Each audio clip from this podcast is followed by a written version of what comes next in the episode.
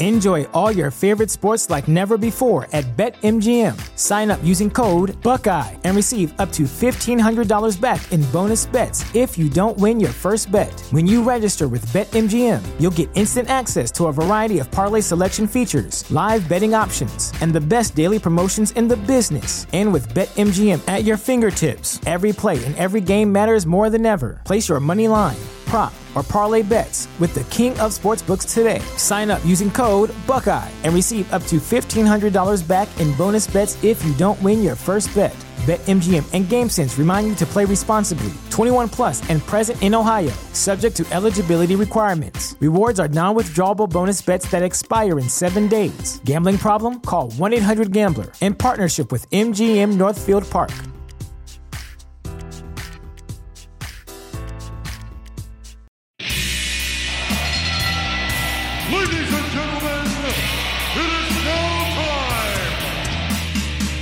Oh no!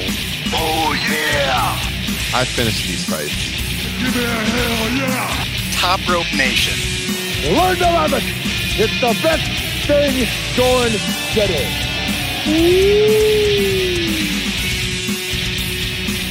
Oh yes, we are back again. It is episode 248 of Top Rope Nation, and boys, it feels good because the crew is back together, fresh off his trip from the UK. Some might say he's back and better than ever. Mr. Kyle Ross, welcome back to Top Rope Nation, sir. So, what do you guys want to talk about? no, it's How was the trip, be- man? It's great, and uh, you know, I look. There's a lot of hard feelings over there. I let's make sure we have our uh, geographic lines drawn correctly. I was in Northern Ireland, technically part of the United Kingdom. I was also part in Dublin, which is Ireland proper. Mm, yes, So, you were. Yeah, so there's so a lot of hard. UK and not UK. Yeah, Okay. yeah. There was, but you know, there was euros. There was, I don't know what the hell there was doing, man. There was frickin' Brexit. I don't know what's going on over there. I was just drinking. So I heard you talk about it. Uh, you and Liam just did a bonus podcast the other day, Top Rope Nation Extra. We did. Patrons can check that out. 90 minutes, awesome discussion. Thanks to Liam for doing that with you as well. That's Liam O'Rourke from the Squared Circle Gazette radio podcast. Uh, but you know, for our main feed listeners who may not hear the Patreon shows, any highlights you would like to share, Kyle, of, of your trip across the pond? no, just a lot of drinking with the wife, and you know, I said on the Patreon I had terrible gas the entire trip. That's amazing. Is that what you're trying to get out of me? I didn't know if you would say it or not. I Oh, didn't know if yeah. you'd say it for the uh, the free horrible. feed here. Oh, it was horrible. My wife was looking to disown me by the second day. I mean, you saw you, you told some great stories though of, of going to some pubs, you know, that dated back to what the 16, 1700s. Yeah. Sounds like right up my alley, man. I got No, you would have liked it. Yeah, yeah. They, they like looked like it. You know, they had like the fire going in there and stuff, and because you know, I mean, you walk in, it's like freaking raining there all the time, so and cold. Well, well, we are glad to have you back. Justin and I, we did a show just us two last week. It, it turned out really well, but it's just it's never the same, Kyle, without you. Well, So looking you. forward to this. It's true, man. We got it. Keep we- inflating my ego, please. Say something. Justin, say something nice about me now. Neither of us can do that high pitched squeal. You know what I mean? So hopefully we'll get that back. Farting on vacation. Justin Joint, how's your week going, man? Not too bad. Uh, had one of those nights where you kind of question why you ever had kids because Oh, they, yes. they turn into absolute demons for some reason. But good other than that. Good other than that. Uh, MB- NBA playoffs are going accordingly. Kyle, you're going to say something? Yeah, yeah. When they turned into demons, were they asking, were they lecturing you about Finn Balor and Ricochet or no? that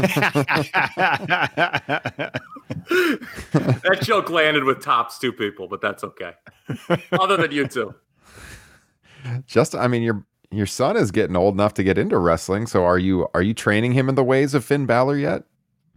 Not yet. It's pretty hit or miss. He has a Darby Allin figure that he likes, but uh, the the last few times I've thrown wrestling on, he hasn't really paid much attention to it. So I don't know, maybe another year or so.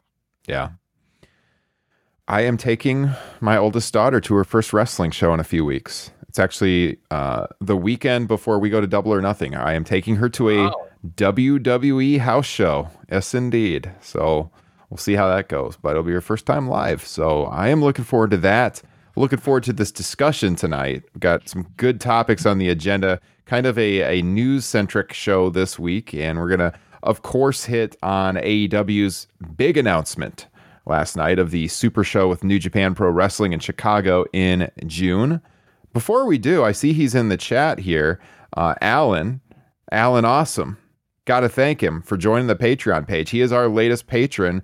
Uh, he's a main, no, not main event, a Hall of Fame tier patron of the show now. And there's only a few of those spots that go around. I think he is the fourth Hall of Fame tier patron of the show. So, Alan, thank you so much for your support. Of course, if you join, that's right. Round of applause. If you join the Hall of Fame tier, you come on the show with us every quarter if you'd like to. So Alan will probably be doing with a, a show with us in the future. So looking forward to that. Guys, if you want to join the Patreon page, uh, like I said, Top Rope Nation Extra with Kyle and Liam just dropped the other day. And then next week, a monthly edition of Top Rope Nation Classics coming. We will be reviewing WCW Spring Stampede 94. You can see Kyle is jacked for this one. Uh, it, uh, yes. Yeah, I, I started going through some notes, preliminary stuff, and I am psyched for this card, baby. It's going to be fun. I'm, One of I'm the looking forward to it. greatest WCW pay per views of all time. It has a very AEW feel to it, I think. Should be a good discussion. I, we haven't done that many WCW shows on Top Rope Nation Classics. I think this will be our 29th edition of Top Rope Classics. If you guys have never heard them, I mean, they're two plus hour deep dives on classic wrestling events. We drop one of those every single month, and then Top Rope Nation Extra, the other Patreon bonus show. Usually a couple of those per month as well. Also, got to mention this before we jump into the news tonight. Uh, we always talk about on the show how we do these watch parties over on the Playback app, which is now public, so we can tweet out the links and, and put on Facebook the links to those live rooms. This week, we're switching it up. Normally, we do the watch party with AEW Dynamite. We're going to be live Friday night. Most of you probably listening to this on Friday. So tonight on the Playback app, watching SmackDown. So if you want our live reactions, you want to watch the show with us, please join us. I'll tweet out the link at Top Rope Nation.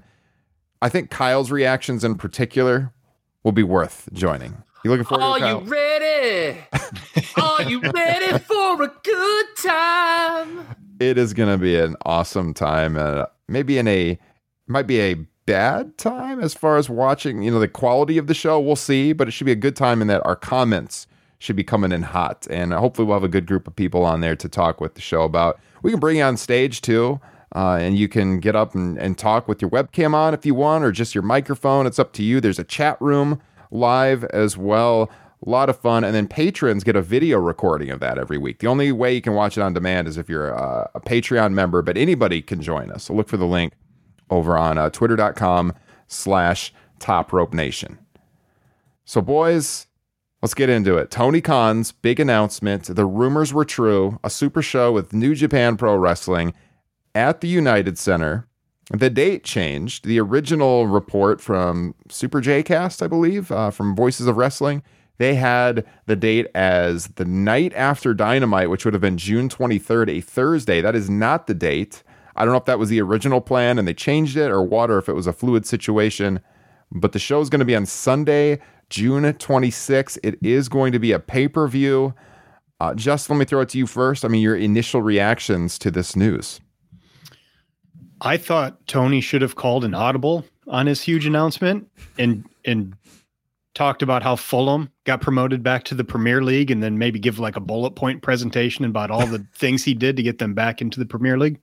Uh, that's what I think personally, but uh, I guess I'm fine with uh, what he went with. I'm more than fine with it. It's, this is going to be awesome. Kyle? Yeah, I mean, you know, it, it beats, you know, reprising the Hulk Hogan Ultimate Warrior 1998 feud like they did on NXT Tuesday. Oh, Did you guys see that? By the way, No. Not the oh, no, not yeah. yet. No. Bron Breakker, Joe Gacy. They Oh, went no. Hogan Warrior. They they went the the seeing. I can see him in the mirror, but you can't deal. Very Oh, bad. yeah, yeah. Uh, yeah. But anyway, Um, no, th- this is what we thought it was going to be. It had been heavily rumored, and it appe- we're going to get into this at length.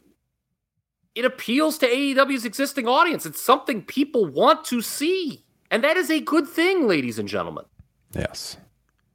There's all kinds of dream matches. I, I do want to, in a little bit, talk about matches you guys would like to see on the show because we could start kind of fantasy booking it a little bit. Um, you know, this is this is the show that everybody has clamored for. I mean, pretty much for the entire existence of AEW. New Japan Pro Wrestling gave birth to AEW. you Mm-hmm. know, like the the promotion grew out of New Japan. Uh, early on, there wasn't a great relationship between the two sides. You know, when I went to Revolution, did the press scrum with Tony Khan, he was asked about potentially working with New Japan. And as I recall, this was in uh, 2020, right before the pandemic. He basically was like, you know, the door's open for me, paraphrasing here, but basically they didn't want to talk to him at that time. Um, and that he joked about how he was lending his talent out to New Japan. You know, like Moxley was working over there, for example, but they weren't returning the favor. But since that point in time, we've seen that switch. I'm sure there's some hurt feelings on New Japan's end because I mean they're not quite at you know the peak that they were before AEW, and a big part of that is because you know Omega and the Bucks left. You know they they Yeah. had brought a lot of eyeballs to New Japan. hmm Yeah, I mean, as far as the North American audience goes, um, I mean, I could speak for myself personally. I haven't been as interested in New Japan since Same. the start of AEW. Like AEW kind of satisfies that part of your of your fandom. You know, where you had to go to New Japan before, certainly to see those people, but then like the style of the matches and the style of the product too. And they've been hurt by the pandemic, Yeah, arguably more than everyone due to the restrictions over Yeah. in Japan. And you talk about the relationship, uh, wasn't it? Uh, some of the hard feelings stemming from the way Cody, the Bucks, and Omega announced the departure. Yeah, Was it wasn't that like the big story? Like you know, it kind of like stole the thunder from uh, you know Wrestle Kingdom doing it the way they did. Yeah. So, yeah. that's New true. Year's Day, like early in the hours of New Year's Yeah. Day. Yeah. so yeah, but it, it all seems well now, and and we've got this show that you know I I think has a lot of appeal to it. I was kind of shocked to see some people, and not even just, you know, the WWE apologists, you know, the people who will never give AEW a chance. Some people, you know, write about pro wrestling even, who are like, oh, this isn't that big of an announcement. This didn't live up to the hype. Dude, I don't know, man. I mean, outside of signing a big star, I don't know how this could not live up to the hype. I thought it absolutely lived up to the hype. Um, I think this is what the fandom wants. That was a huge announcement. And so for me, Kyle, it's pretty hard to take anybody who covers professional wrestling serious if you didn't think that this was a huge announcement. Yeah. Okay. First of all, we'll go there, but let's just backtrack one bit with the whole big picture of Tony Khan and his major announcements. I've seen online there's kind of a fatigue you see from some people. Oh, Tony Khan, a major announcement, one of these again. What do you want him to do? Like, I mean, to me, he's a pro wrestling promoter. He's going to promote. I made that point on the show with Liam. And the hype for these things, first of all, correct me if I'm wrong, Ryan and Justin. It seems that whatever these major announcements end up being, most reasonable people have figured it out by day of. Mhm. Yeah. Right? I mean, so Yeah. if if you've worked something up in your mind that's going to be something that's a letdown, it's kind of on you. Like, I mean, if you wake up on Wednesday and think Tony Khan's going to announce nuclear disarmament, you know, I, I, I just that's just not grounded in reality. Tony Khan met with Vladimir Putin last night, Yeah. and uh, the invasion is over. Yeah. And it's just been two. It's not like he's doing this every week, you know? Yeah. We made that point on the extra show. We said you, you don't want to get in the territory of you know Tony Schiavone, Nitro. Oh, this is the biggest Nitro of all time. Felt like he was saying that every single week. Mm-hmm. Yeah. But uh, yeah, I mean, what do you want? No announcements? do you want the promotion not to try new things? I don't know. To me, it's something they've established when Tony Khan has a major announcement. There's going to be something interesting. And now let's get to the bad faith actors, shall we? Because this Yes, is where this yes, please. podcast is going to be fun. I mentioned, or because there's been a lot of, well, you know, who is this really a big deal? I mean, it, it only appeals to AEW's existing audience. Well, again, I'm going to say for the third time in five minutes, that's a good thing. This should be their third biggest show of the year. Probably. Yeah, yeah, I mean, beside Double or Nothing and All Out. all out. Yeah, Yeah. Uh, and the idea that somehow appealing to your existing audience or only appealing to your existing audience is bad is some of the most WWE pilled shit I ever done here. Man, it keep in mind WWE is a promotion that while still more popular than AEW, there's no disputing that. They've been siphoning fans for 20 years, in large part why? Because they don't appeal to their existing fan base.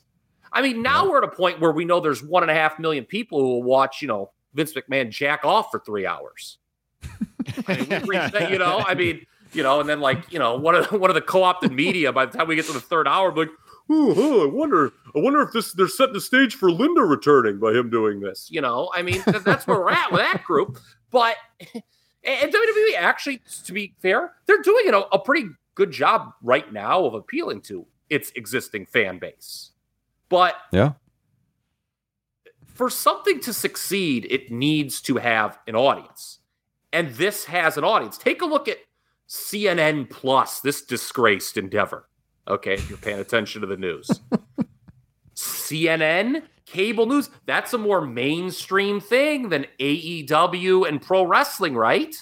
There was no audience for CNN Plus. There's an audience for this AEW New Japan uh, Super Show. It might be a niche audience, but it's a large enough niche audience to make it successful, which we'll get into. And for the record, WWE is a niche audience. Yeah. Mhm. Ryan, Justin, it's a larger niche again than AEW, but it's a niche nonetheless. It's not like WWE is water cooler discussion at the office, right?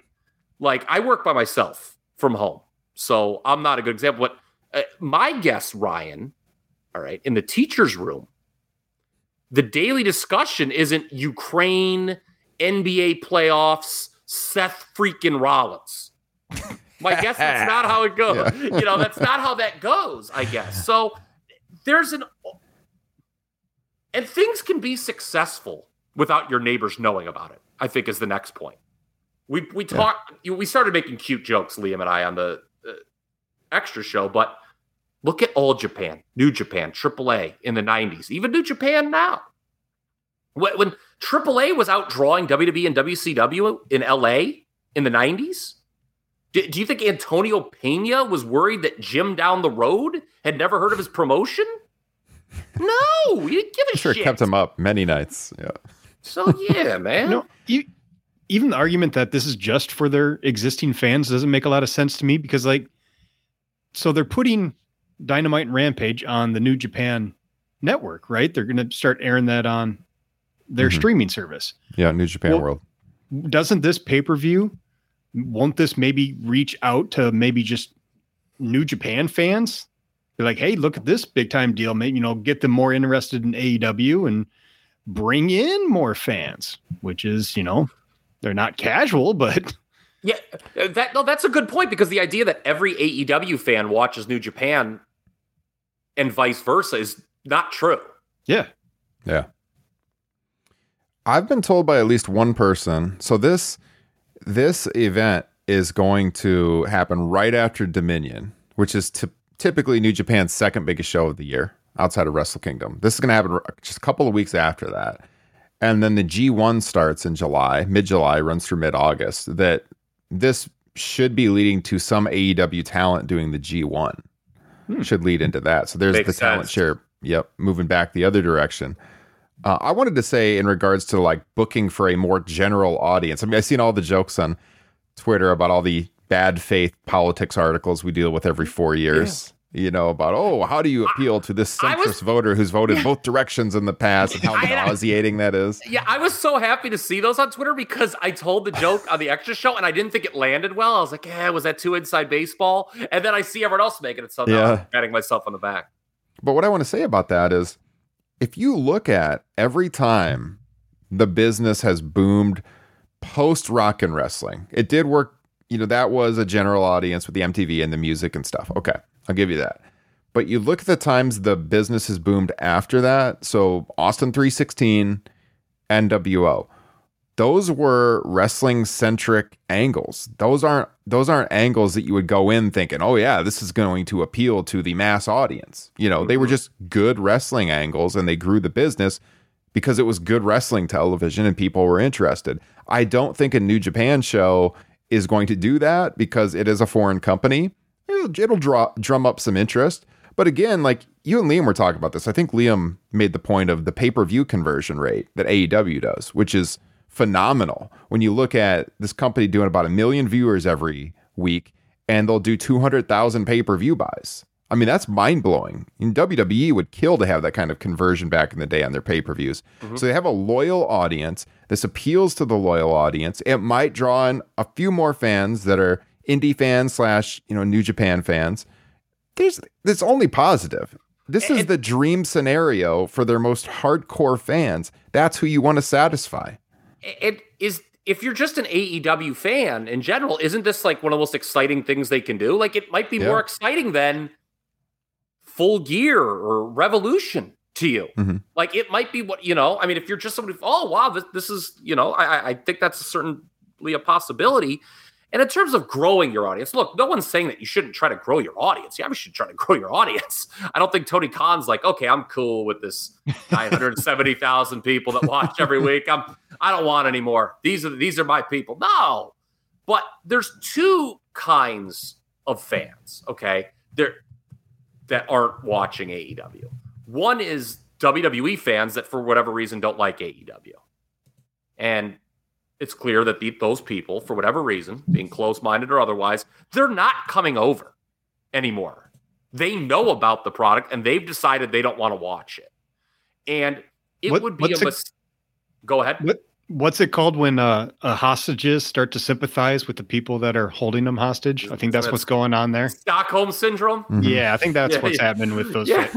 But, but here's the thing it would be a mistake, and I think we would all agree to this. It would be a mistake to cater to those people at the expense of your currently satisfied audience. If you're Tony Khan, Yeah. you don't want to be like, oh shit, you know what? WWE has more fans than us, so I should. Th- that's never worked. WCW tried doing that under Herd. TNA always tried doing it, and it it doesn't work.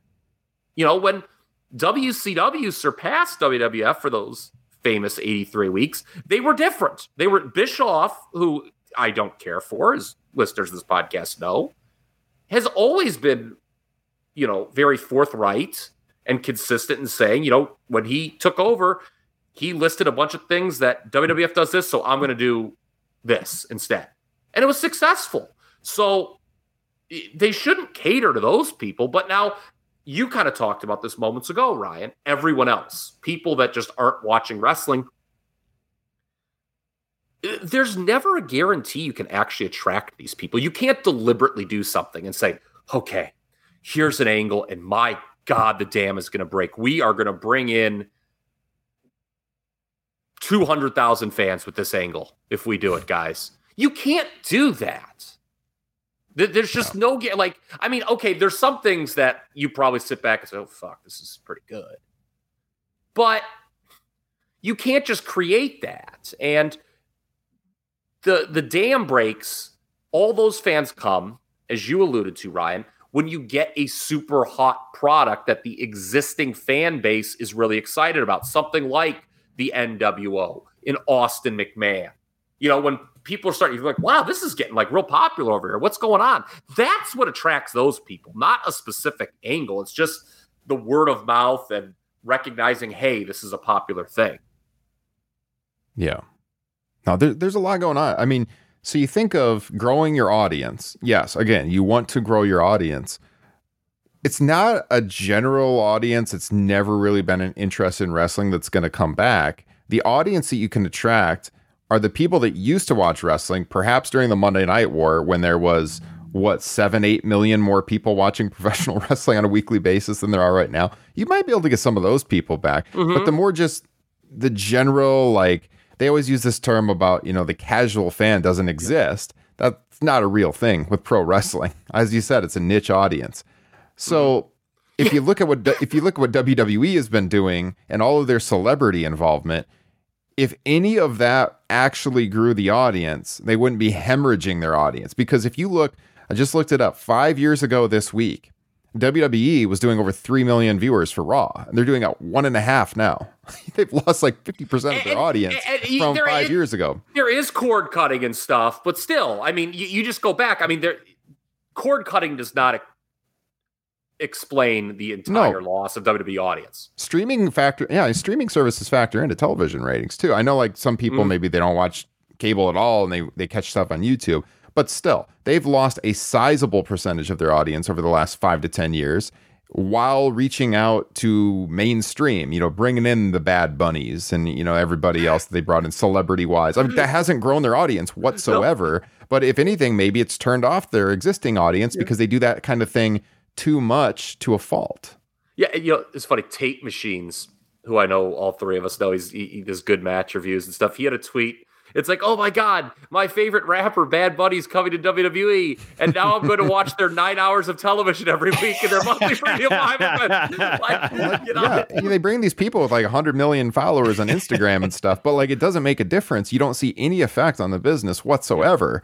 You know, like uh yeah, like I said, they're doing less viewers on all of their television shows every single year, and if any of that worked, you would see it moving the opposite direction. Eh, Can, So- can we talk about the most laughable point of this whole discussion now? Because this is Yes. what needs. Because we, we can Yes. go in these weird directions and stuff, but it's really a waste of time because of this point. The most fascinating thing about all of this stupid discourse is that everyone, even the bad faith actors, okay, are under the assumption that this show will sell out and sell out quickly. Yes, It will. I mean, it's So please tell me, Justin Joint, how a show that appeals to an existing fan base and sells out quickly is somehow not successful. please explain that to me. I don't understand. Now, okay, fair is fair. We're an objective podcast, always have been, always will.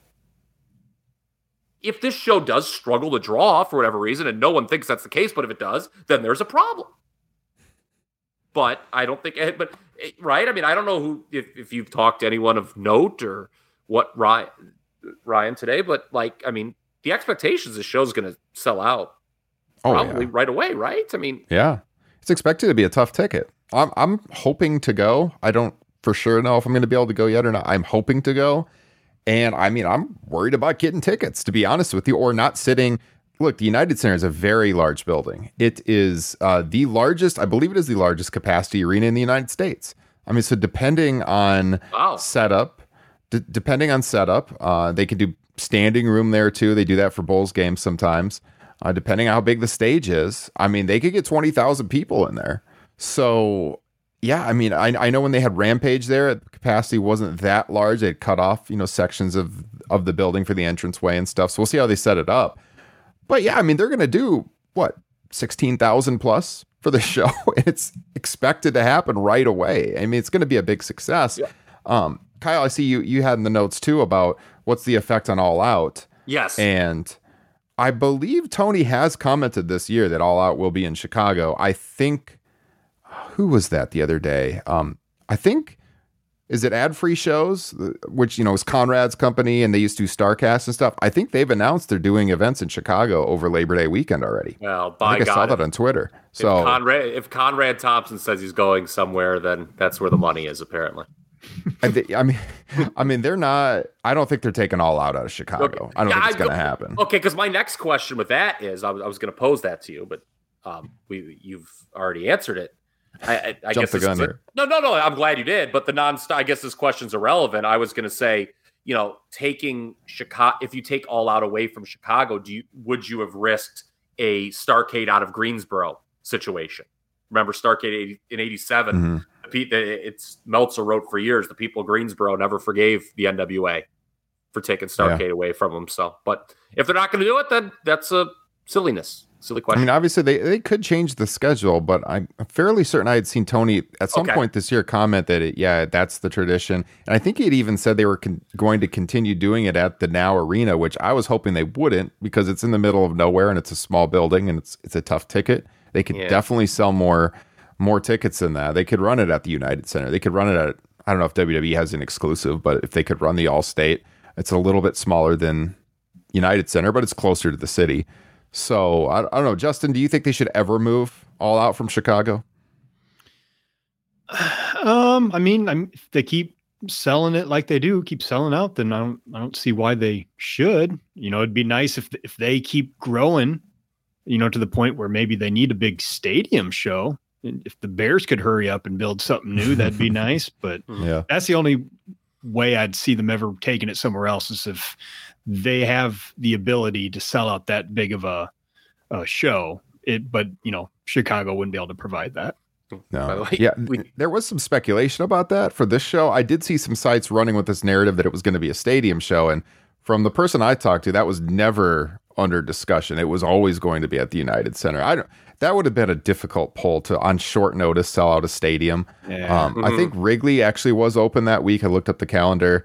Soldier Field even bigger. Like that's not going to happen on short notice. And an event like this, I don't know if it would have been the right time. Probably not. But yeah, I was told it was always the United Center. I think I wrote an article last week on SE Scoops about United Center was the plan. So yeah, it's it's going to sell out. It's going to be huge. It lived up to my expectations. I was hoping that would be it. It kind of leaked that that was definitely the case. And you know, then after I had confirmation from some people, I was excited about it. I'm very excited to hopefully go. I don't know if I can rope Kyle Ross into going to Chicago again, but be great to get the crew together.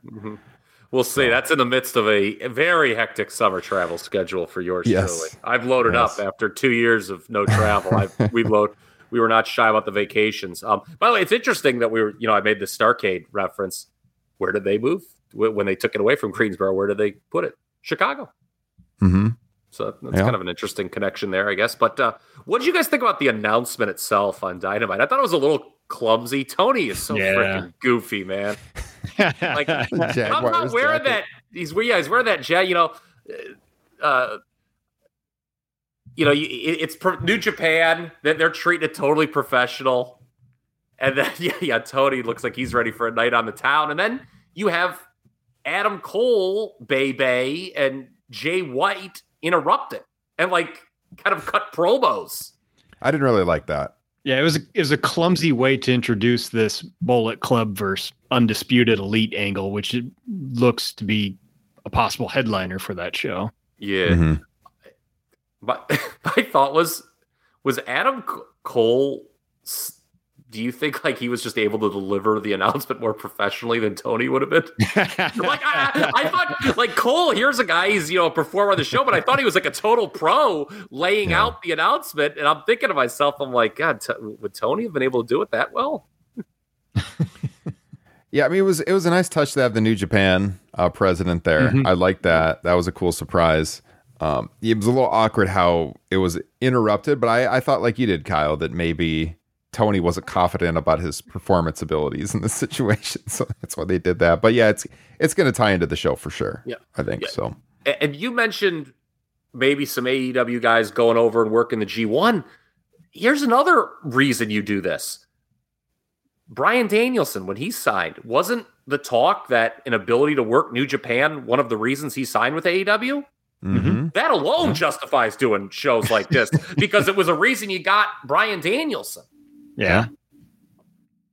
Does Yeah, Kenny get the Omega Blackpool Combat Club to go worldwide. Yeah. There you go. does Kenny Omega return in time for this show? Boy, I hope so. Yeah. I'm hoping so. He's going I'm to feel a hoping we lot see of him pressure. at Double or Nothing. Yeah. yeah, he's going to feel a lot of pressure. You think it's like you know, I only he knows how he's. Well, I'm sure some others around him know how he's doing, but m- my guess is you know, a show he's going to feel a lot of pressure to want to come back and work this show. But you know, Probably more more so than Double or Nothing. Yeah, I, to to clarify, I don't mean um work a match at double or nothing, but like appear at the event, either Yeah. a run in or just come out or something like that. yeah, I was Yeah, gonna go say, ahead, is this like pressure on himself, or I mean, I can't imagine that he's gonna make or break, you know, selling out. They they have enough talent no, to sell no, it no. out. I, I I mean, like personally, he Mhm. wants to Yeah, work okay. the show. Is my guess. Like he, he's Yeah. he's like, okay, wow, this is a big. I want to work that. So, hundred percent. what do you headline with? I guess I don't know the answer to that. I mean, gut reaction is Punk has to headline with some kind of dream match, and then that's going to factor in our discussion about double or nothing? And does Punk go over there? So he comes into the show as the world champion. And then do you do a, a world champion versus world champion No. match with Okada? Punk's been teasing Okada on his social Yeah, he media. of has been. And, and then and then politically, how do you get out of that? Are we gonna have Rick Knox and red shoes Mhm. each Exactly. make a That's- three count? That's why you can't do that. There's just no good way out of that one. Rick So Knox. does that mean Punk doesn't win the title at double or nothing and they still do the match with Okada? It's going to be really interesting. Red Shoes will have seen uh, Punk throw Okada over the top rope, but uh, David Manning will run in for old time's sake and count to three.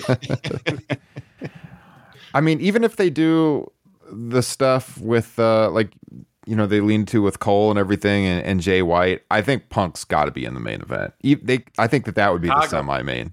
Yeah. Mhm. So you know, we'll see. But uh dream matches, then I mean, we, we're kind of getting at that there with. To me, I, I know people have been talking, and I even see it in the chat here. People throwing out uh, Kenta versus Punk, GTS versus GTS, and Kenta threw out the challenge on Yeah, uh. Twitter. How do you guys feel about that match? Eh, I think Punk needs to work something bigger. No offense. I know Yeah. Kenta would love that situation, but he's working at angle there. I think Mhm. that's a dynamite main event more than a pay per view.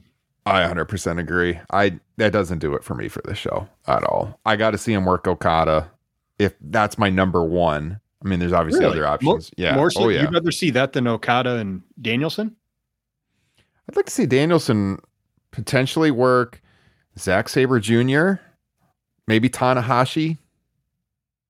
But to, to me, Okada and Punk is the match I want to see right now. Yeah, I would have said Punk and Tanahashi and then do Okada and Danielson. Although I, I definitely at some point in my life need to see Zack Sabre Jr. versus Danielson. Totally agree. hmm Yeah. What about you, Kyle?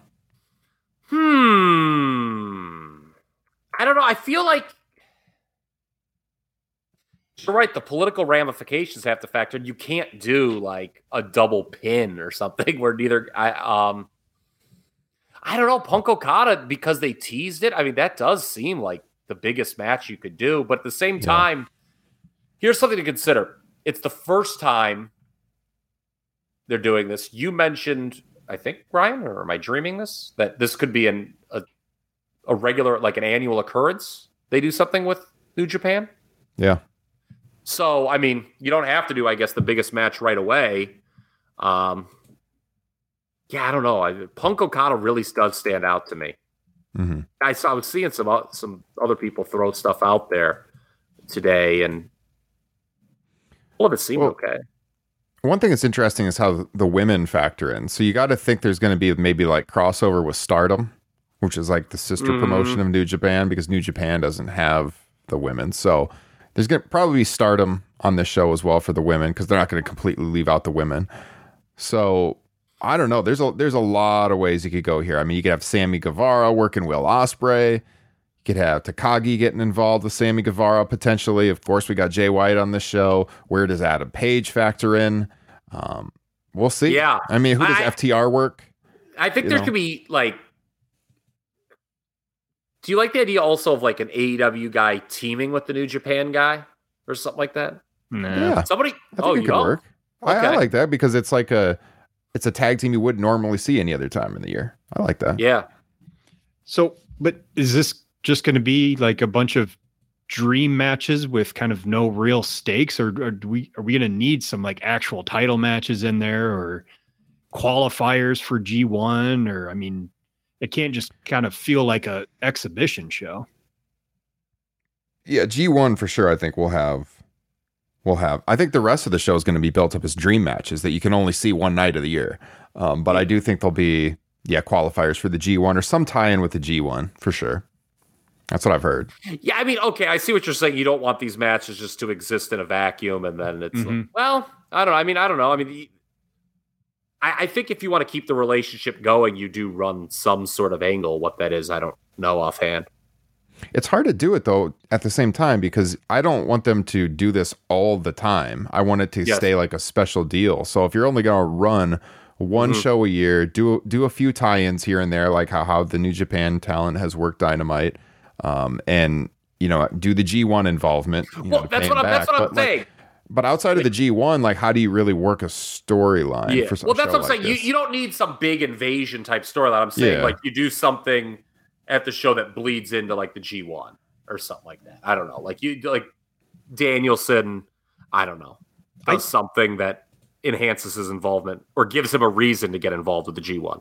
you know, as far as this being like an once a year occurrence, I I think this first one's going to be the only one that truly feels special because as this relationship grows, I mean, you don't think we're going to keep getting guys jumping back and forth, you know, especially with, you know, I'd assume Moxley and Danielson will both be in the G1. We're going to see a bunch of these, you know, quote unquote dream matches uh, through the course of the year. Uh, so, you know, you know, come around next year to another AEW New Japan show, and we'll probably have already seen a lot of the matchups. That's a good point. Yeah, after a while, the well will run dry. So It's it's a little difficult though, just because of the the distance we're talking about be- between the promotions and the schedules. You know, like whoever works the G one, they're gonna be off AEW television for a month. So most likely, I doubt they're gonna be Mhm. traveling back and forth. So insert Uh, joke here about being be- AEW TV for a month. yeah, I mean, it's gonna be if you if you have an absolute tippy top star though, someone who does appear on the show every every single week, it, it will be a commitment to be off for a few weeks. But yeah, I don't know. There's challenges, but it's it's very exciting for sure. I think Tim mentioned the chat like one night stand. I agree. Mhm. You know, like you don't have the huge storylines going in. Uh, you know, you had like the cash in situation with RVD and stuff, but overall, they're just special matches for one night. Hopefully, no one beats the shit out of Blue Meanie this time. Uh, Jesse in the chat. Uh, we are living in a world where Punk will go from his couch, seven years removed from being an active competitor, to likely wrestling Okada at the United Center. Not on my 2022 bingo card. No kidding. Well said. Yeah, Wild. good take. Uh, should we transition to Kyle? You had some thoughts from Dynamite you wanted to Yeah. discuss. Yeah, let's blow through this. Maybe I could do this in Excalibur like fashion. it's like Ryan doing the old ad reads or uh, Yeah. get those get those plugs in. Subscribe. By the way, I didn't even do that tonight. Please subscribe to our channels. Subscribe to the YouTube channel. Subscribe to the podcast feeds. Okay, go ahead, Kyle. All right, so let's talk about Punk. I thought Punk and Dustin was very good. I don't know about you guys. Uh, Yeah. Uh, I saw some people describe it as a PWO message board dream match. That made me laugh. uh, it very much was. Uh, credit to those guys for getting the crowd to bite on a few near falls on Punk, because the idea of him losing to Dustin Rhodes in 2022 seems quite ludicrous. Yeah. So, like the fact that somebody would be like, "Oh my," like you know, would actually buy into that. That that is a testament to the work. But Not only that, but a testament to how beloved Dustin Rhodes is. yes, Yeah. good point. Mm-hmm. Very good point. Um, and but most importantly, I think, is afterwards we get the first official tease of Page and Punk. You know, I mean, Punk had been doing the you know discount, you know, as Jim Ross said, the not discount double check, but whatever, the just you know the belt motion. Liam and I talked about this a bit on the extra show. How would you guys book that match right now, Punk versus Page at Double or Nothing? Because it's obviously going to be the headliner. So Mhm. here's what I would do I would have them do a battle royal and they come face to face towards the end of it. And then in the following weeks, they they just kind of trade hitting each other with their finishing maneuvers. In the week before the pay-per-view, you put out a, a video package to Limp Bizkit's My Way with those two. That's what I would do. Okay. I thought you were going Rumble 90 at first when he started going into it. It's like, oh, okay, I see where he's going. That works too. That works too. That's good. Um, no, uh, seriously though, uh, I don't know if they could play into it, but I think a lot of people have been a little disappointed with Hangman's title run. And if you can play into that, where maybe Hangman doesn't feel like he's been getting the respect he deserves, he's barely on Dynamite, you know, when he is just for a few minutes, and even though he's he's out here putting on these classic matches, I'm not on the collector's cups. That'd be, that'd be a good shout. Up back to the pipe bomb. Uh, but you know, in in his mind, the way to get that respect, uh, and he was the one who came out after Punk's match is, uh, hey, I got to beat Punk to get the the respect I deserve as champion. Yeah, Mhm. I like that. Who wins? Punk. yeah, yeah. I agree. I would have Punk win. I think, yeah, the dynamics can be difficult with them both being baby faces. I mean, you kind of hinted at it, Justin. Do you consider turning Page? no, What do you I think, Kyle? No, Or go ahead, finish your thought, Justin. Sorry. No, I I don't think the fans are in any way, shape, or form ready to boo Hangman Page. it's not that Punk is, or pardon me, Page is doing a bad job. It's that his title win, in a sense, coincided with the biggest possible thing that AEW could have done, which was bringing CM Punk. Mm-hmm. And it's just, it was the time. I think Punk wins here, and then down the line, towards the end of Punk's run, maybe he's a heel at that point, and he puts Page back over. Mhm. I, I think if you're thinking long term, that's the strategy if you're Tony Khan. That's my only big question mark with this is I think he got to go Punk. I, I, I the fear with Page winning is the fans turning on him because they want to see Punk win so badly. And what do you do with Punk?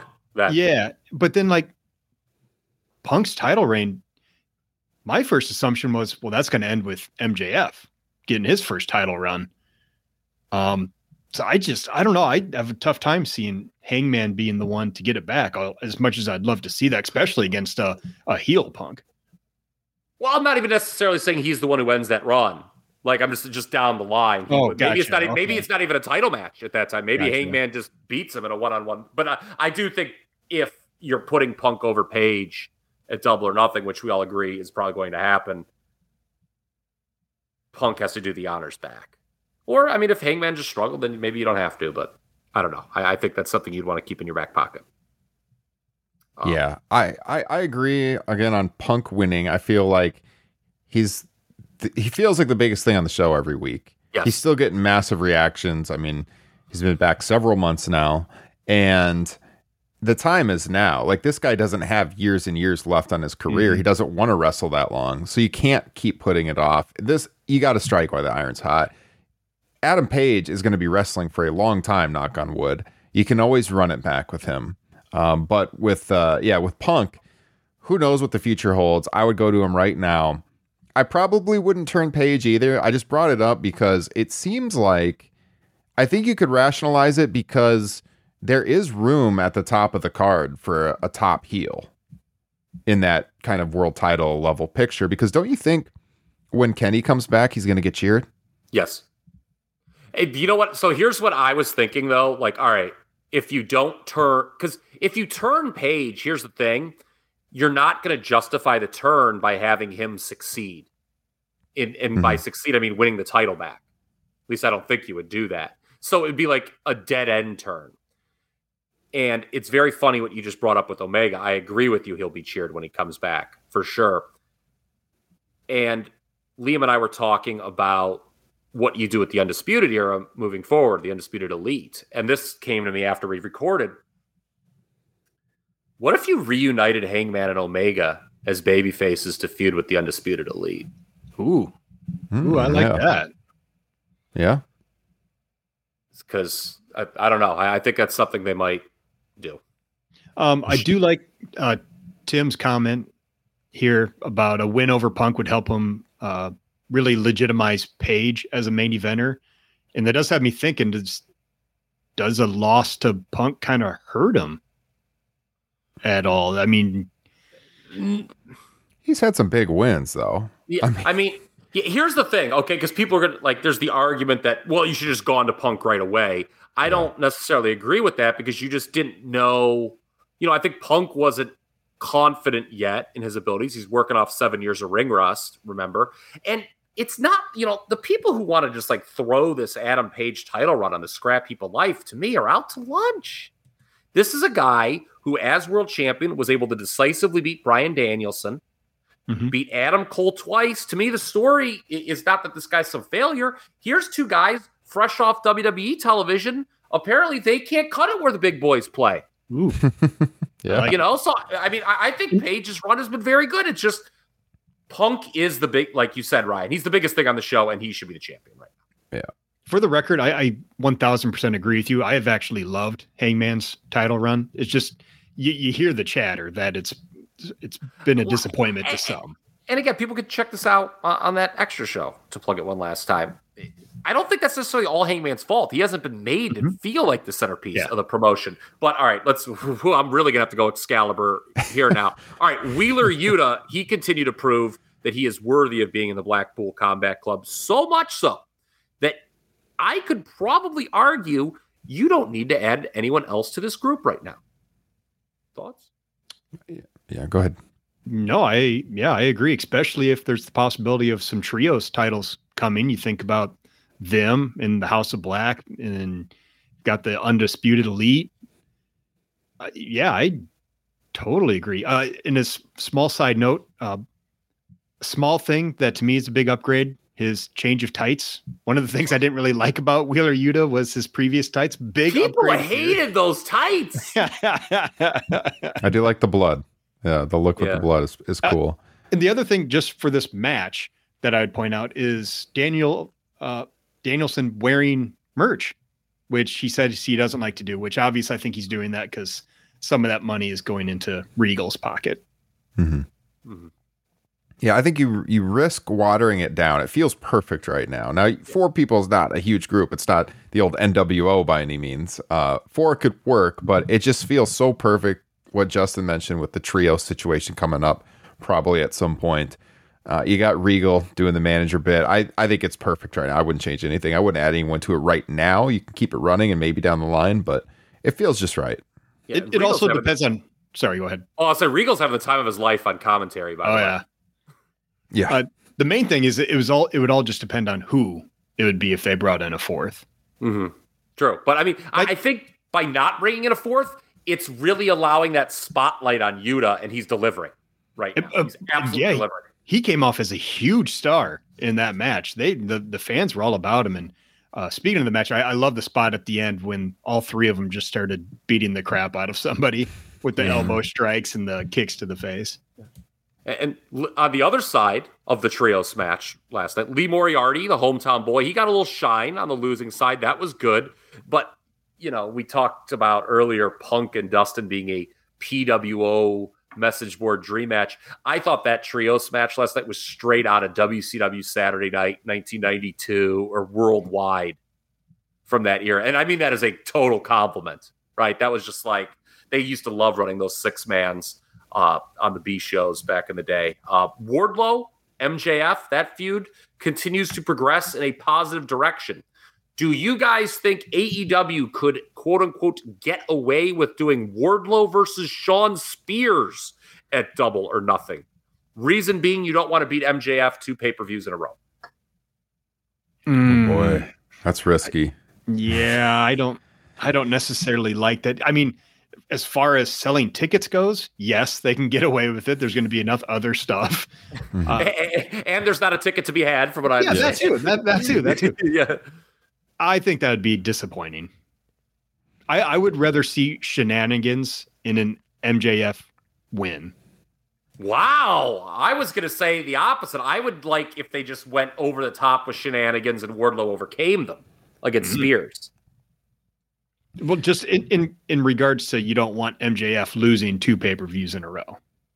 And Yes. what, what would you do with MJF? Would he just accompany Spears to the ring and not work the show? I, that's an interesting thing because I don't know what else he would do. Yeah, that's I mean, I don't it's want- such I- a I big event. Yeah. But I mean, They, I don't know. They haven't had Double or Nothing in Vegas since the debut either. This is supposed to be a yearly thing in Vegas. It's it feels like a huge weekend, and you know the guy wants to wrestle on the show, and it's not like the fans are going to revolt, but there would be disappointment. I think. Yeah. I, I just, I'm thinking about this, and you could have MJF make the mistake of entrusting Spears, and Spears is the one who blows it. Mhm. losing, you know, Wardlow gains his freedom at Spears' expense. And then MJF uses that as an excuse to just like dump Spears, and he kind of has to create a whole new group from scratch. I don't know. I, I mean, again, I don't know. It could just be Wardlow and Spears is going to happen. I, I, I understand that most people think that's a TV match. But at the same time, we talk about the pacing of those pay per views. True. Wardlow and Spears, you know, you're getting to that third hour of pay per view time. You might welcome that match Mhm. at that point of the pay per view. Who knows? Who knows? Just a thought I had. Uh, Chad Repack can't go show without mention that guy. Uh, he messaged me earlier today with an idea that next week on Dynamite, because Wardlow's working Lance Archer, and they did the promo with Jake Roberts. Uh, MJF did. They should do an angle. This was Chad's idea, where after Wardlow wins next week, he gets handcuffed again, and then Jake brings the Cobra back. Oh my god, that would be pretty amazing. Yeah, he, he was very happy with himself on that idea. I I thought it was a great idea, quite frankly. Well, well done, Chad. I like Yeah. that. Um, Kyle O'Reilly uh, got a much needed win last night. I thought JR's O O O'Reilly joke landed, by the way. I chuckled when he did that. Uh, kind of shocked Jungle Boy lost clean. And again, there was no Christian turn. My God, by this point, I'll be 62 years old when Christian turns heel. Um, They're leaning into it though. Like you wondered Yeah. when he came out if it was coming. So Well, would- if that would have been real odd, though, like after he loses clean, then Christian turns on him, then you're like, geez, what a loser this Jungle Boy is. For, yeah, I for mean, me, it, it came out with the look like maybe he's disappointed in him. He's gonna Mm-hmm. slap him, you know, or something. Continue, but for me, it wasn't so much Jungle Boy losing. It, it was just it, the ending of the match felt a little off. It felt like it just kind of came out of nowhere. Uh, I think the win did a lot more for Kyle O'Reilly than it probably would have done for Jungle Boy. I mean, he's kind of a made man at the moment, and as we, as we've all mentioned in recent podcasts, whether it be me and Ryan last week or you on Extra, uh, Kyle O'Reilly's been kind of floundering since he came into AEW, so he needed it. Does he look like, I don't know, like he's kind of like not in great shape? Or is that me? I mean, I'm not in great shape, okay? Let's not, like, I don't know. He just seems like he's not like in, in as good a shape as he was in an NXT physically. Am I seeing things? I don't I, I would have to compare some photos. Okay, Yeah. before and after. Uh, um, Hook and Danhausen, crowds seem to be into that. By the way, Mhm. Pittsburgh, I know you'll love this one, Ryan. Uh, typically a dead crowd for WWE through the years. I mean, Pittsburgh has been somewhat of those comatose crowds for Raw in history. They are they've been hot for AEW now both times. Is that where uh, Bret Hart said you'd stick the hose for the enema yes, it was. back in yeah, the I- day? yeah, I don't think they've had a live crowd since that show uh, Yeah. for WWE. yeah, that no, was probably King the best WWF. Well, King of the Ring '98 was in Pittsburgh. yeah. Yeah, Yeah, yeah. So, but I mean, after the glory period, right? I mean, Pittsburgh's always had that reputation as being a, a terrible audience. And speaking of Pittsburgh, uh, Britt Baker, I saw some people criticize her for her promo. She seemed a little winded. She was just throwing lines out willy nilly. yeah. That I- was interesting because you know you, you and Liam again plugging the extra show. Um, you talked about how there might be some heat with Baker behind the scenes, uh, and Her and Ro- her and Thunder Rosa, her and Thunder, her and Thunder Rosa, and she made the comment in this promo last night about how you know like the division, basically like the division's nothing without her kind of thing, and and she sounded like a little not nervous, but like a a little shaky, and I wondered if that was like nerves or just like real anger. You know, like she really Or- meant what I- she was I mean, saying. she- I don't know, had- probably reading into it too much, but Yeah. she did seem, especially since it was her hometown, she did seem a little not on edge, but like maybe not as smooth as usual with the delivery. She also hadn't So- worked a match in over a month. Maybe I don't know. Maybe she was a little gassed. Yeah, I don't. Wasn't, I mean, it wasn't That's like probably she, it, honestly. She didn't go Broadway, but I mean, that's a reasonable thing. You know, you're a little tired after a match. You shouldn't be able to, you know, perform a, you know, Broadway right after doing a wrestling match. I don't think. Uh, I think the most, you know, whatever. The promo was what it was. I think the most important thing to come out of that segment to answer some of the criticism is Britt Baker still came across like a big time star in her Yes. hometown with the terrible towels. And what I love the most is that uh, the two Steelers that came out, Najee Harris, good back. You know, I mean, he's he's a Mhm. key cog on that offense. They they didn't overshadow her in WWE. You know, you would have had the announcers like you know opining for like Franco Harris to descend from the heavens or something, right? Here, Yes. th- they were the background. She was the foreground. And she came across as the bigger star than the two NFL players. And that's the way it should be. A- At, No. the end, at the end, did you notice? Did was it Najee Harris grab the Yes. microphone? And I thought he Tried was to going to take cut the him. mic. And and she was like, no. And I like she like kind of oh, awkwardly handed it to him, like uh, okay, and then he started talking, and you could faintly hear him, but they yeah they had the mic off. and Okay, now it looked like he continued to talk to the crowd. name me one time that the WWE has made a celebrity look better than an everyday talent. Let me count the ways. Has that has that even happened recently? I don't know. You know, it's funny. I, I think with the way the matches have broke, that the SmackDown color commentator should be the number one contender for the U.S. title. Yes. Can't wait to talk about him live tomorrow night and talk Oh, about that commentary. Jesus, turn it down. Um, the misses on Dynamite were a very objective podcast. Okay, we're not going to just say they were all hits. There were two. I thought the Sammy and Tay promo could have been better. Uh, Tay, let's just not sugarcoat this one, Iota. She looked very attractive. Okay. Uh, and she was willing to play the heel part. I thought she did a Mhm. good job, but it seemed like Sammy with his promo, I was thinking about it. He, it just was like he came out, and I think he was just sort of expecting the crowd to take over and carry the segment. Did you guys pick up on that? Because it was a real half assed promo. Like there was no justification or no like, this is why I'm turning. It's like, okay, well, you know, we've heard the boos. All right, here I am, boo me. And I just didn't think that was very good. Then, like, I really don't know about men. Well, men of the year, there's a case that they could be baby faces, but I don't know about Dynamite Dan Lambert being a baby face. That is odd. yeah. Yeah, that that was my problem. The segment is just like I, I don't like either of of these groups. You know, it's like Yeah. they're all unlikable. Do, do we wonder if they were running low on time and they were kind of like flustered? Because like when Men of the Year came out, my God, they were like trying to do, cut the promo at one and a half speed. It Mhm. felt at least. So maybe that was the case. And then uh, the other thing that I didn't think that hit well last night was the Darby Andrade finish. Agree. Yeah. hmm You know, yeah, I felt the same way about that as I did the the finish of Jungle Boy and Kyle O'Reilly. It's just like, wait, what's going on here? Yeah, because Darby, he hit one of those great topes that he Mhm. does, it, you know, onto Andrade in the ca- coffin, not a casket, the coffin. And it's like, okay, that should have ended it. But then they like kept going a couple more minutes with Jose. And then I thought Jim Ross was pretty good most of last night. But did he forget that Jose is kind of in good shape?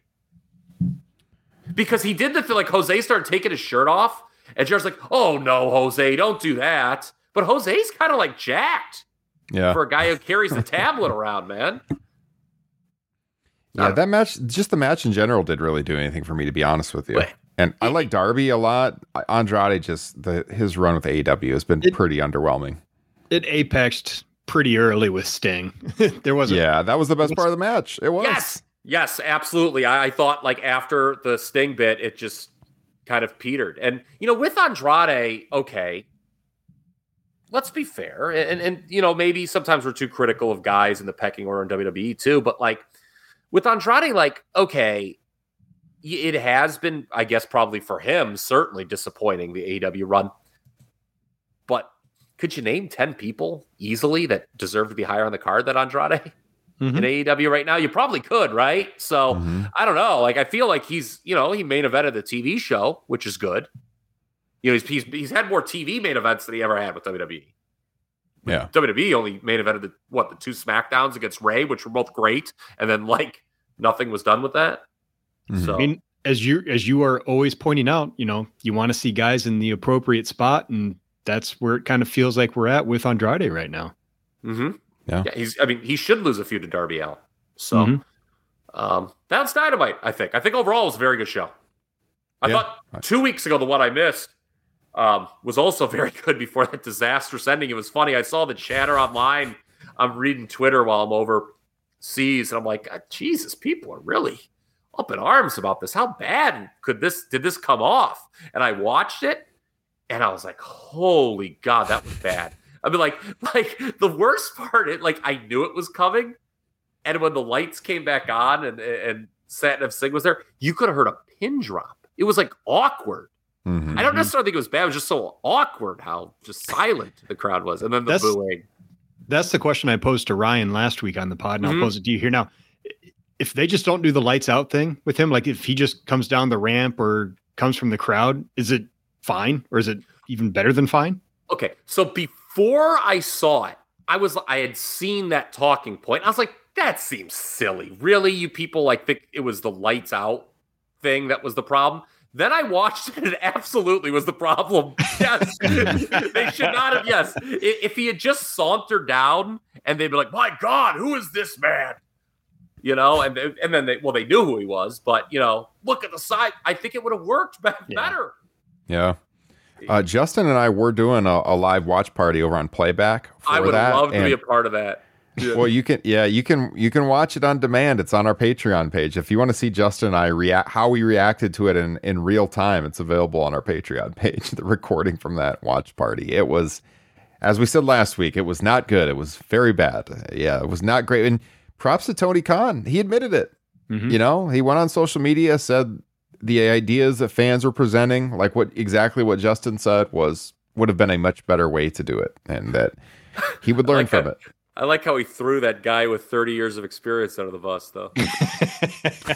yes, yes. well, you know, I, I wouldn't have done it, but just somebody with 30 years of experience told me to do it that way. And, you know, uh, Tim said in the chat, which ending was worse, that or the Kenny Mox match at Revolution last year?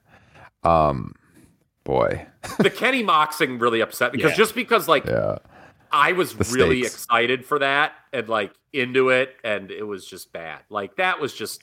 the, the match had been damn near perfect in the Yes. story and everything with Kingston Mhm. coming down.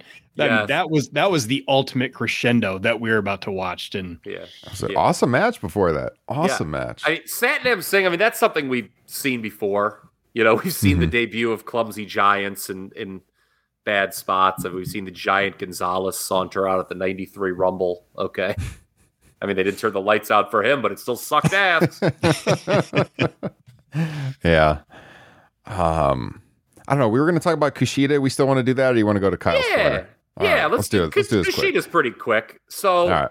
is this the last vestiges of what we foolishly thought Triple H's NXT 1.0 could be? With like the idea that Kushida was going to get this big push. Remember, they called the a big press conference for his signing. Triple H, Regal, and I remember thinking at the time, "Wow, there is nothing in the Vince McMahon 40 year playbook that suggests a Japanese superstar or, or you know somebody who had had success over Japan was going to be treated like a big deal in the WWE. And remember that was happening as Nakamura was starting to flounder on the main roster as Mhm. well. Uh, Voices of Wrestling, I think they just did a piece on WWE struggles pushing Japanese stars. But you know, I mean, it's like, are we just? Is this just a yet another example of we look back at NXT and we were fools for thinking that there was going to be some big sea change within WWE? Like someone like like you look back now, like fucking, we thought they were going to push Kushida. Kushida was going to be a main of main roster player. Like, what were we idiots? I see. I don't ever. I don't get the feeling that he was ever a main roster. He was just going to be like that Johnny Gargano NXT Yeah. lifer. You know. Did they I- tell I him? Did like- they tell him that? Yeah, I always Well, felt probably like not. kind of NXT centric too. Yeah. I mean, I feel that's like asking him to come here. Oh, by the way, we're keeping you on the developmental brand. I mean, was, was he maybe asking this wasn't on my format sheet, Tony? Well, it also kind of felt like NXT needed a boost, and that maybe he could give that to him. But yeah, Yeah. didn't work out that way at all. Eh, Well, in retrospect, the writing was on the wall for Kushida pretty early in that run when there were the reports, and Fightful reiterated this. Um, I know in the report you shared with Justin and I, Ryan. hmm Um, he didn't share it on social media. He shared it in DM. Sean Ross Sapp, don't get upset. Uh, Come after me. Yes. uh, but uh, you know, Kushida was like waiting on a locker in NXT. Yeah. Remember that story? That like, so it's like, oh boy. And I remember hearing that at the time. I remember that it's like, and thinking, you know, NXT's got a logjam problem right now. There's two, the, the pipeline ain't moving. And Kushida kind of came in at the time when a lot of people, you mentioned the Gargano, Tommaso Ciampa, like all of a sudden, guys in NXT weren't itching to go up to the main roster anymore. And Kushida, it took him forever to get on a takeover. You know, and Mhm. for a guy who got a press conference to have to wait multiple takeovers to get on the card, that was a bad side, I thought, from the jump. Yeah. And, and this needs to be said, okay? And I don't give a damn what anyone says. If you disagree with me, you're wrong. Fucking jacket time was Oh. racist as fuck. So bad.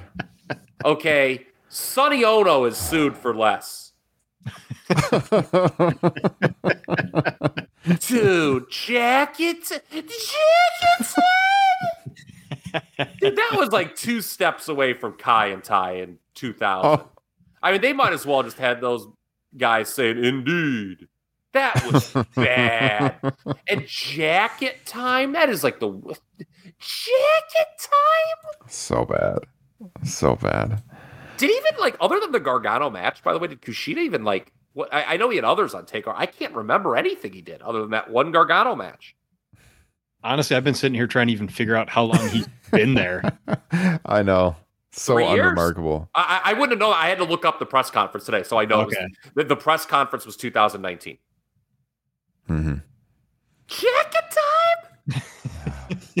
let's let's let's move on to something well not necessarily better in that we're commemorating something sad but better in that we're talking about you know one of the all-time greats kyle and uh, you wanted to mention yesterday was the 23 year anniversary of the passing of rick rude Yeah, ravishing Rick Rude. I don't know if it was 420 or what, but I forgot to mention that on Facebook. So uh, here we are now doing it on the podcast. I just wanted to ask you guys real quick: favorite matches, memories of ravishing Rick. He he is in one of my favorite memories of all time that I have mentioned on this podcast approximately a billion times. Clash of the Champions, where he beats Sting for the United States Championship. I Knew you were going to mention that for sure. Yeah, it's to me, you know, because his WWF run, I was pretty young. I saw it all after the fact, but I know, like, I remember watching for the first time the feud with Jake and and putting Jake's wife on his tights. That was pretty memorable. The Warrior feud, you know, I was big into that as a kid. And then we always talk on the show about his WCW run and you know how it was even better, perhaps, than the Mhm. WWF Yes. run. You talk Yeah. about the Beach In Blast. ring, definitely. Yeah, the the Beach Blast match, the 30 minute Iron Man match, is up there as one of his his best matches of all time. Uh, I think I just doing this podcast with you guys who were actually fans of WCW in that era, unlike me, who at that time I was just solid WWF. Like over the last almost six years doing this pod has opened my eyes many times to Rick Rude's work with WCW, and there's been it's came up multiple times that run with WCW where I have turned on that run different different points from that run while editing the podcast right after the fact when I always throw something on my office TV while I'm I'm mixing the pod for the next hour hour and a half and so I think over the last 6 years you know I've I've watched a lot of Rick Rude I've never even seen before and And- gained a greater appreciation for that Just a little teaser when we record Spring Stampede 94. There's going to be a heck of a talking point surrounding Rick Rude. He's on that show. Mhm. Um, and he's actually nearing the end of his in ring career at that point. But there's a hell of a talking point we'll hit there. Um, you mentioned the Jake feud in WF.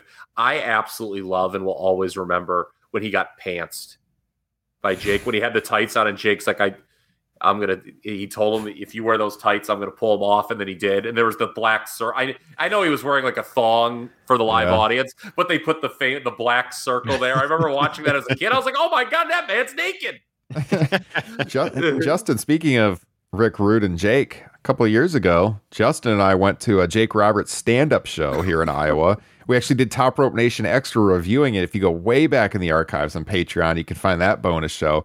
He told some pretty funny stories about Rick Rude that we uh, we retold on the podcast. So if you're a patron, check that out. It's like one of the very first Top Rope Nation extras we did, I think. Yeah, But- I, I think favorite rude matches: Warrior SummerSlam '89, the cage match against Piper from December '89 at MSG, the Iron Man that you mentioned, Ryan, and then the first uh, G1 final, him and Masahiro Chono in '92. Rick Rude, you talk about, you know, kind of how he progressed as a worker. He had did some good stuff over in Japan Yeah. as well. Uh, the match against Sting, which he actually where he suffered the career-ending injury, is said to be one of his best as well over there. We had recently talked about the Iron Man from Beach Blast like a couple of months ago because I remember I said on the show when it came up I hadn't seen it in years. We were talking about Iron Man matches. Yeah, and I recently rewatched that like Oh. within the last 2 months probably. And I love the finish of that match so much and the way like it's exactly what you think an Iron Man match should be. Like Yes. trying to pin the guy really, really quick. And you never see that in Iron Man matches, and it's so logical. So I, I mean, I, I love the way at the end for like the last 30 seconds or whatever, he's doing whatever he can, you know, after after getting pinned kind of out of nowhere right before that and, and trying to get that fall to tie it at the end. So good. Yeah, So- I, I I do love that too. It's a great shout out. Not a not a singles performance, but obviously Wrestle War '92, the War Games match. Yeah. Oh yeah. Yeah, his, I mean, that whole Dangerous Alliance run was Yeah. just Oh yeah. great. I mean, even you know we talked about it. I think of the Halloween Havoc pod. Him as the Halloween Phantom. Yes. Uh, I have the audio on that pod. Uh, yeah, of that, that, that is one of his best promos too. You know, Mhm. I- and- and right after a great Paul Lee promo. Um, also anniversaries that uh, yesterday. My the 1991 match of the year, in my opinion, people. I'll, I'll post a link to this in the Facebook group. The best All Japan six man of the entire 90s: Misawa, Kawada, and Kobashi against Jumbo Tsuruta, Akira Taue, and Masa Fuchi. This is a six man tag. Got to you got to set aside about 50 minutes of your time, folks. So it's but it's Was worth this a was this a takeover? no. Yes. Was this a takeover? Did Sean agent this match? Yeah, it was Edge. Actually, it was Oh. Edge. Edge was in it. I love how that uh, thread. Speaking of the Facebook group, cheap plug. Um, it started with it was I think it was Jesse actually Yep. posting the uh, FTR match that's going to take place next week on Dynamite and the Owen Cup, and that thread then morphed into a discussion of the career of uh, of Dennis Knight and Mark Canterbury, aka the Godwins, and and me delivering an extraordinarily long soliloquy on my thoughts on Edge in his entire career. Never know where you're going to get in that group. Link in the podcast description. Join the Facebook group. We say it every week, but a lot of good stuff going on in there. Boys, this was fun. We covered a lot of ground. Good discussion. Great to have Kyle back. I'm sure the listeners. wow. We did Loved it having in Kyle back. we did it in 75 minutes too. Heck yeah, man. I, I was a little, I was a little worried coming in tonight. I was like, "Oh boy, boy, I'm going to unveil these notes." And they're gonna be like, "This fucking guy again. We're going to go two hours." Me and The Edge. spring, now this, yeah. Now the Spring Stampede sh- uh, show that we review next week, '94 on classics. That one's going to go a couple hours for sure. Uh, yeah, because not only do we have to talk about the show proper, and this will be obvious. I don't know if you guys have even started watching. I haven't, I haven't, I haven't rewatched it yet, but we will have to discuss what the big news was at the time in WCW. That same week, they signed Hulk Hogan, Mhm. Changes on the horizon. That is for Mhm. sure. and and if people want to watch the show ahead of time, um, you know, before I, I think before they listen to our recording, I'll, I'll throw this out there now. I, I think the fascinating thing about Spring Stampede '94 taking place the same week of the Hogan signing is you watch that pay per view, how awesome it is, and you're like, wow, you add the star power of a Hulk Hogan.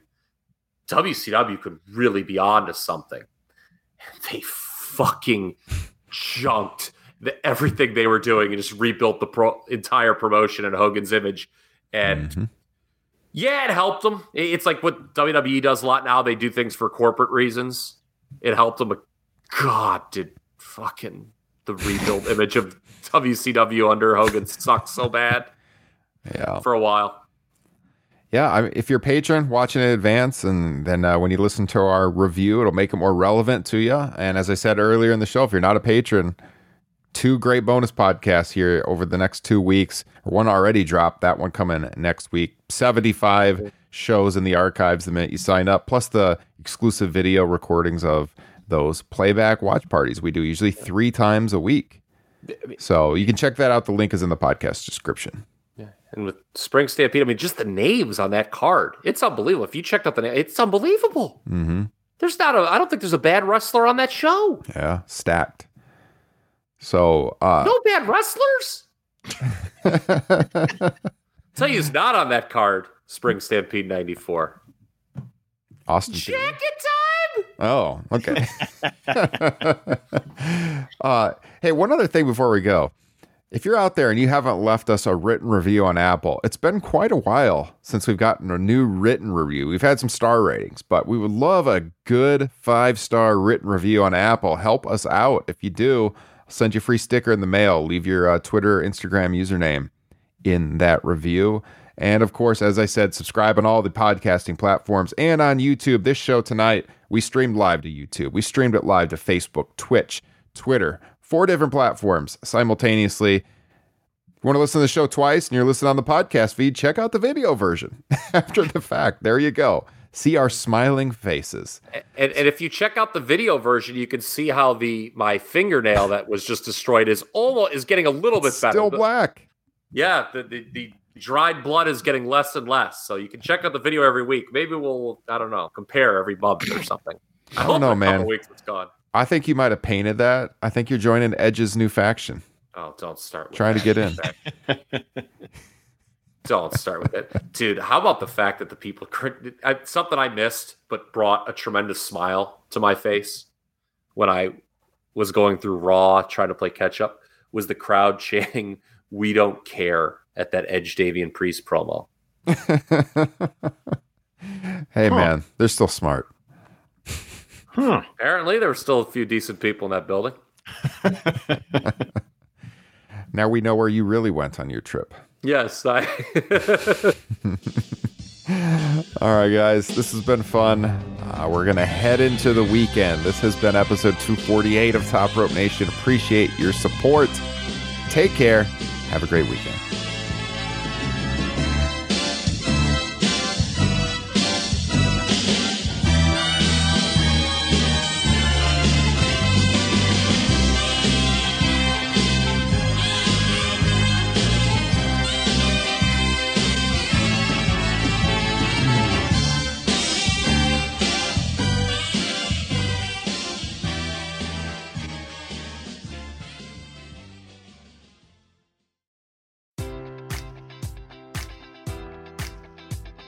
Enjoy all your favorite sports like never before at BetMGM. Sign up using code Buckeye and receive up to $1,500 back in bonus bets if you don't win your first bet. When you register with BetMGM, you'll get instant access to a variety of parlay selection features, live betting options, and the best daily promotions in the business. And with BetMGM at your fingertips, every play and every game matters more than ever. Place your money line prop, or parlay bets with the king of sportsbooks today. Sign up using code Buckeye and receive up to $1,500 back in bonus bets if you don't win your first bet.